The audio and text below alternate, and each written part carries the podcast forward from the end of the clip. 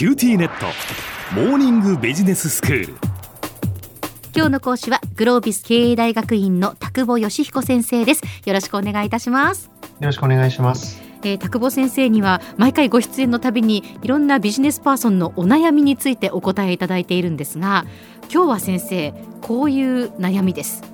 やる気はあるけれど空回りしている人への対処法、はい、まあこういうことってあるんですよね。いろいろとこう新しい仕事をやりたい。でも結果自分のこうルーティンワークとの折り合いがつかなくなって他の人にまで影響を与えている、うん、こういった、まあ、特にその部下がこういう場合の対処方法を知りたいというお悩みなんですが。うん。うん、はい。あのまあ、そもそもやる気を表明している時点で、ええまあ、一ついいじゃないって言えるとは思うんですよね。はいはい。まあ、あの、そもそも何がやりたいんだかよくわからないとか、やる気を見せないとかっていう人に比べれば、うん、あれやりたいんです、これやりたいんですって言ってくる方が、まあ、まだいいですよね。そうですよね。やる気があるっていうことはいいことですよね。いいことだと思いますね。うんただ、あの、やる気があって実力もあれば成果に結びつくんだと思うんですけども、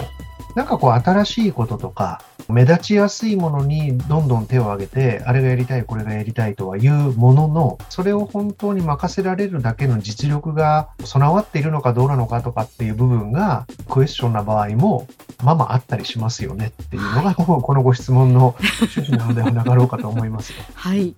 まあ、誰しもがなんかこう新しいこととかね、なんか最近流行りのことの、なんかこう、プロジェクトっていうのが好きな人世の中に多いと思うんですけども、はいはい。ルーティンワークよりもプロジェクトっぽいものの方が、なんか評価されるんじゃないかって勝手に思い込んでるみたいなこととか。なるほど。とか、やってる感があるとかですね。うん、やってる感があるとかね。えー、まあなんかそういうことを思ってる人もいるのかもしれません。で、それはまあ、あながち間違いだけでもないのかもしれませんけども、まあ、もしこういう、こう、部下がこういうタイプの人だった場合にはですね、えー、お勧めできることとしては、ご本人に、ご本人の状態、もしくは今のご本人の実力というものをちゃんと認識をさせてあげるコミュニケーションをするというのが大事だと思うんです。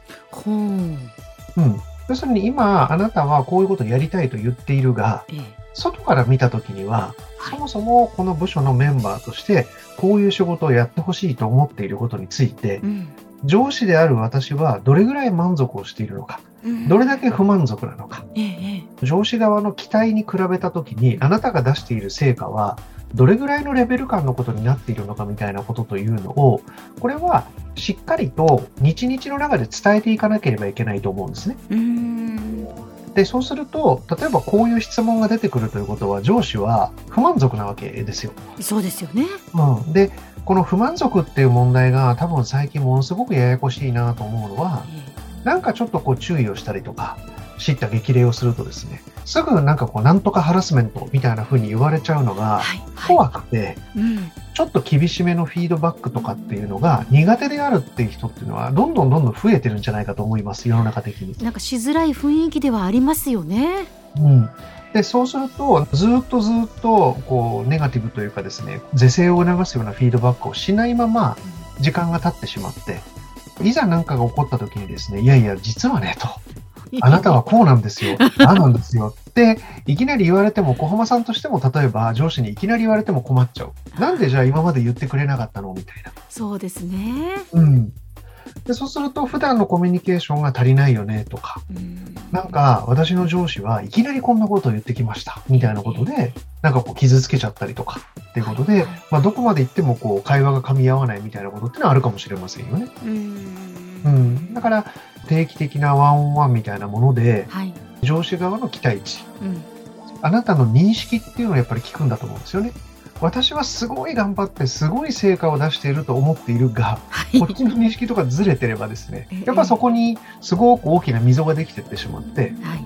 い、で、これが突然になると、お互い不幸になっていくってことなんだろうというふうに思いますと。なるほど。はい。だから質問に立ち返ってみると、まあ自分自身が最低限やらなければいけないことができているのかどうなのかということをまずフィードバックしてあげる。はい。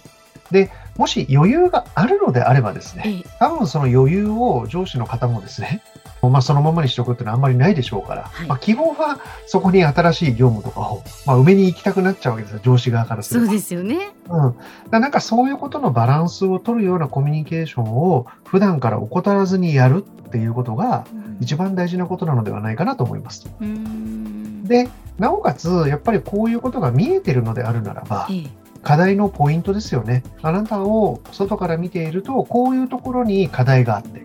で、こういうやり方をすると、あなたの能力開発はできると思うよっていうような課題を共有したら、その課題の解決方法っていうものを上司側としてはうまく提案してあげる。うんなんかそんなようなことができていくと、お互いポジティブに回っていくのではないかなと。で、いろんなものがこうポジティブに回った結果として、ええまあ最終的にはやらなければならない仕事にプラスアルファして、はい。新しいプロジェクトに取り組めるとか、うん。その人がやりたいんですって言ってきてくれたことに、はいどうぞってアサインできるような、まあそういう状況なり、関係性なりっていうものが、えー生まれてくる。こんなサイクルを回していくべく、お互いが努力をするってことなんでしょうね。なるほど。まあやっぱり、りでも普段のこうコミュニケーションって大事なんでしょうね。こういうことって改まってじゃあ面談しましょうみたいなことよりも普段のこうコミュニケーション会話の中でっていうことの方がやっぱり良かったりするんでしょうか？う。んうん、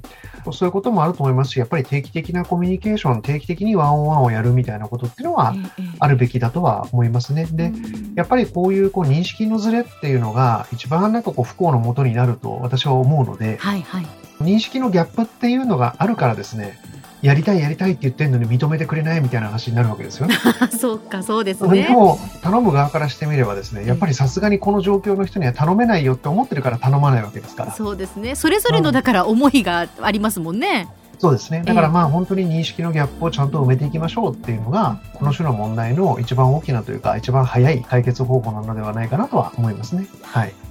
では先生今日のまとめをお願いいたします。はい。えーまあご本人がやりたいと思っている仕事にどんどん手を挙げる、やる気はあるが、なかなか実力が追いついていかないみたいな人にどういうふうに対応したらいいかという話でしたけども、私はそういう人には今の自分の状況、能力、それと、えー上司側からの期待値がどれぐらいすり合っているのかすり合っていないのかということをまずちゃんと伝えてあげて、そしてすり合っていないのであるならば、ちゃんと能力開発の方法を伝えていく。まあ、そんなことを地道に積み重ねていくしかないかなと、えーそんなふうに思います。今日の講師はグロービス経営大学院の田久保義彦先生でした。どうもありがとうございました。ありがとうございました。